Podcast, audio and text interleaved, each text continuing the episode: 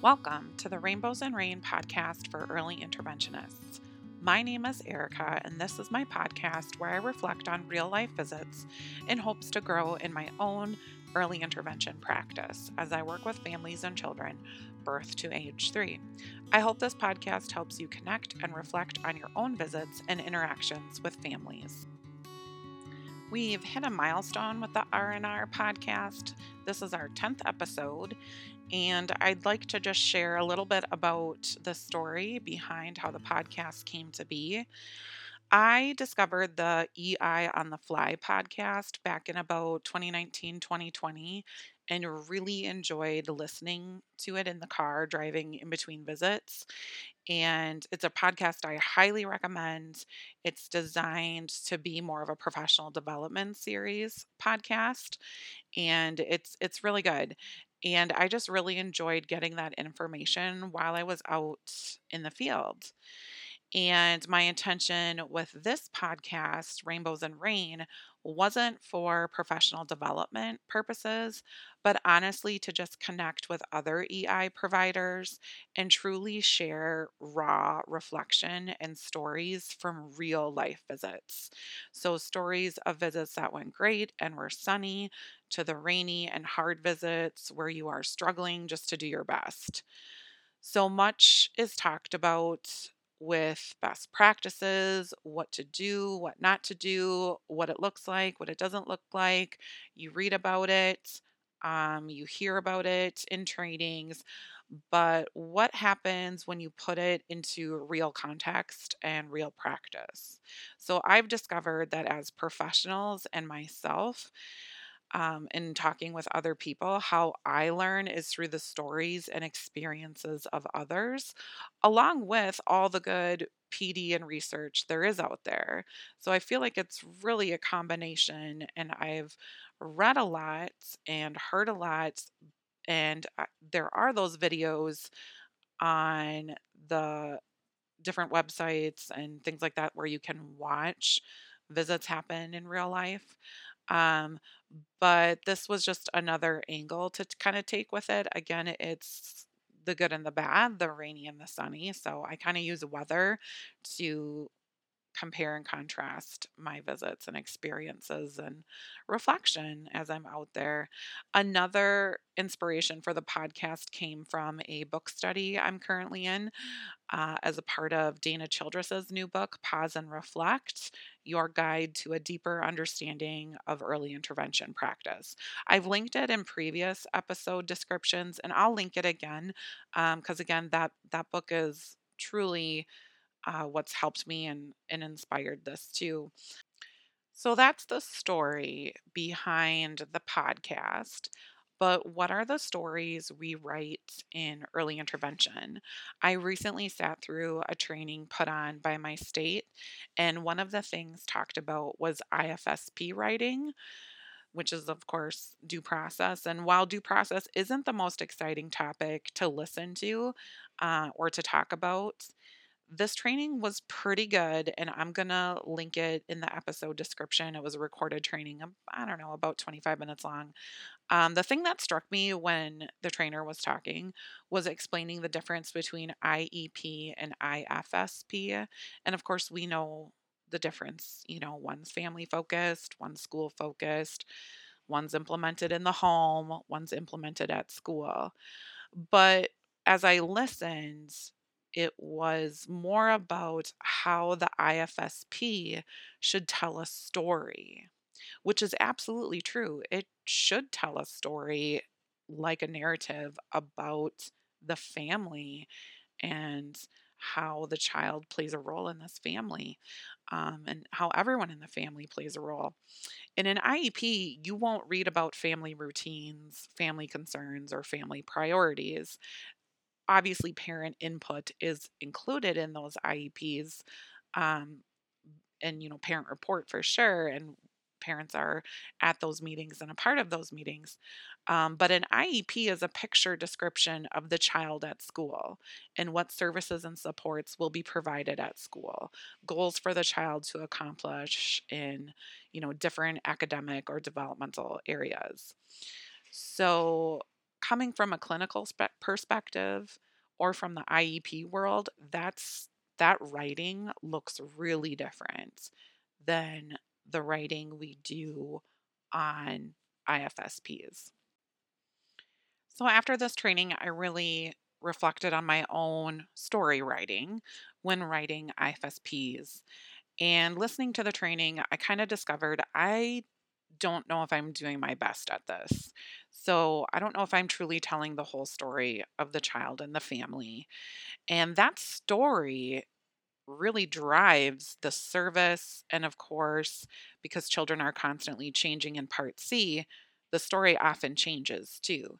I mean, kids can come into uh, the referral process and the evaluation process with one concern, but by the time you get to the IFSP meeting, there might be a totally different concern or different priority. That's how quickly things can change in Part C. So that story is often changing.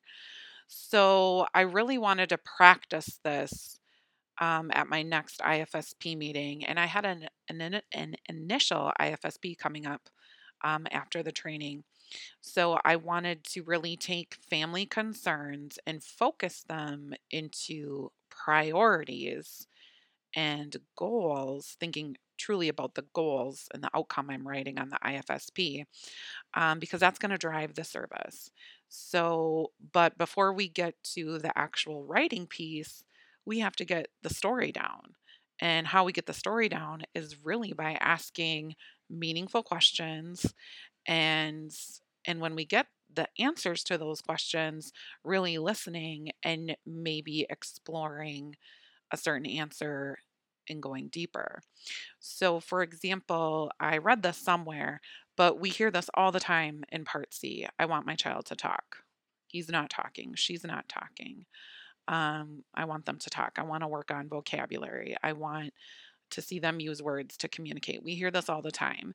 And I feel like, um, at least for myself, I start to go into autopilot at some of those IFSP meetings. And because it's a concern I've heard before, many times before, just like all of you. And I kind of have that. I would come in my head like, okay, it's going to be written like this or it's going to go like this. But um, I was reading something, and I'm pretty sure it was in uh, the book. Taking that a step further, and this training also helped me think about it too. So, taking that concern, I want my child to talk, and really focus it and pull it to a more specific priority for the family. So, the next question could be what would you like your child to say? I have never asked that question, I don't think. Um, I've asked questions like, How do they let you know they're hungry or thirsty or that they need something? And uh, while that will get me answers too, it doesn't get the other answer I'm looking for from the parent. So I thought that was really interesting when I read about that. Um, it's such a simple question, too, right? What do you want your child to say? I might think I know what they want them to say. And of course, we all know those basic first words that kids typically use and and, and practice, but um, it could be something totally different for the family. And we don't know that if we don't ask those questions. So, like I said earlier, I had an initial IFSP meeting uh, right after this training, and I thought, okay, I'm I'm gonna try this because it was it was a baby, and again, one of the like typically with babies, parents all come in with the same concerns because um, it's usually a medical thing that um, really young infants are coming in with is milestones. I want them to meet their milestones. I want them to stay on track. And I just, you know, that's the obvious concern that you'll hear from every single parent that's coming in uh, with an infant, typically, especially a very young infant. And in this case, milestones were very important because this child had suffered a brain injury at birth. So, after listening to the mom talk about at the IFSP meeting some current medical updates, some current routine updates, um, there were a couple of things that really that really struck me. She mentioned when it came to like um, trying to calm her daughter, her infant daughter, because there's some reflux going on, some possible muscle spasms, and she says she just tr- cries hysterically out of the blue throughout the day. And we're just trying everything to see what works best for her. And after she said that, or after she kind of finished talking, I said, Tell me some things that you have tried that are or just that you've tried. It doesn't matter if they've worked or not worked, but what are some things you've tried um, to help her? And she went on to explain like she loves her baths. That seems to really calm and relax her muscles, what helps with these possible muscle spasms that are going on. Um, and, sh- and she likes to be held upright. She really doesn't like to be held in any other position, um, probably because of the reflux and things like that. So, after gathering all that information and asking some of those more open ended questions, I got to, you know, thinking about how are we going to write this outcome? What does she want this outcome to look like? And it's myself on the plan and OT and PT, of course. So, um, she said, well, milestones, meeting most of them as close as she can to typical and she said just overall development. And then I said, when you think about overall development, what is at the top of your list? What most concerns you right now? And she said, developing her motor skills and feeding, two things that are also very broad. So then I just kind of took it a step further because I definitely, probably in the past, would have just stopped right there and been like, okay, we're going to focus on typical motor development right now and and feeding. And I already I had already um, gathered some information about feeding and knew what was going on there. But um, so I just kind of had this. I just kind of go into autopilot. I feel like so I stopped, put the brakes on autopilot, and was like, nope, I'm gonna I'm gonna drive this car a little different. So then I said, tell me about motor development. What specifically are you working on right now or want to work on right now? And she said, Well, I want her to learn to be on her tummy um, because right now she really likes to be held upright and she's not liking tummy time so much, but she does like it on my chest. And so that's how we're doing it right now. And I thought, perfect. So now we're like focusing in and zeroing in on some really specific family priorities, which are going to drive the story of this outcome in IFSP. Um, so I just thought that that helps. And um, I think made writing honestly a lot easier. And that's probably more of the most obvious takeaway with all of this. The more you know, the better you can write. The more you know about the story, the more you know about the family, um, the easier it is to kind of write those priorities and outcomes and goals and things like that. Um, so I did. I was able to write it and and we were able to write it. With feeding it was honestly just getting more proficient with the bottle and but also if you remember she said um you know she likes to be held upright. So again when we talked about feeding uh she didn't bring it up but i brought it up and said what about being able to hold her in different ways? And she said oh yes i would love to be able to do that.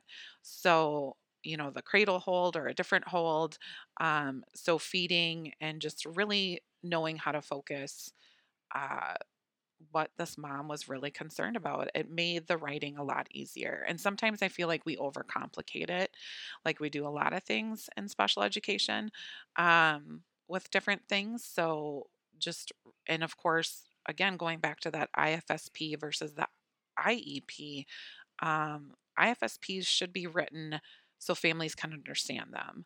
So if we're kind of going over the top with some of our jargon, if we're kind of, you know, not including the family and discovering just what they know too about what they want their child's goals to be, um, we're really not getting a good picture of what's going on.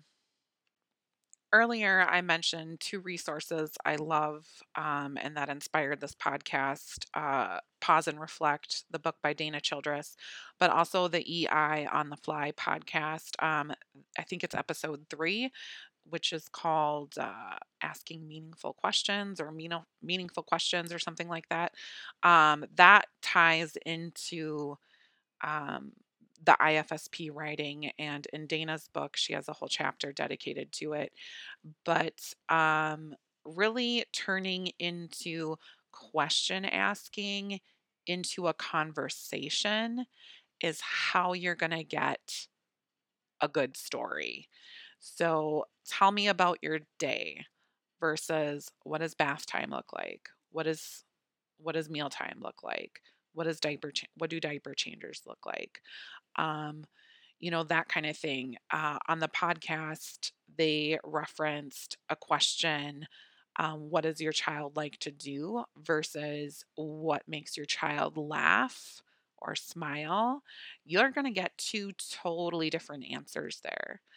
Um, so, just thinking about that, I highlighted some of them um, that I've discovered. So, um, one, of course, tell me about your child's day, I think is super broad. But then as you're listening to that story the parent is telling you, you're going to pick out bits and pieces of that story and explore that information further.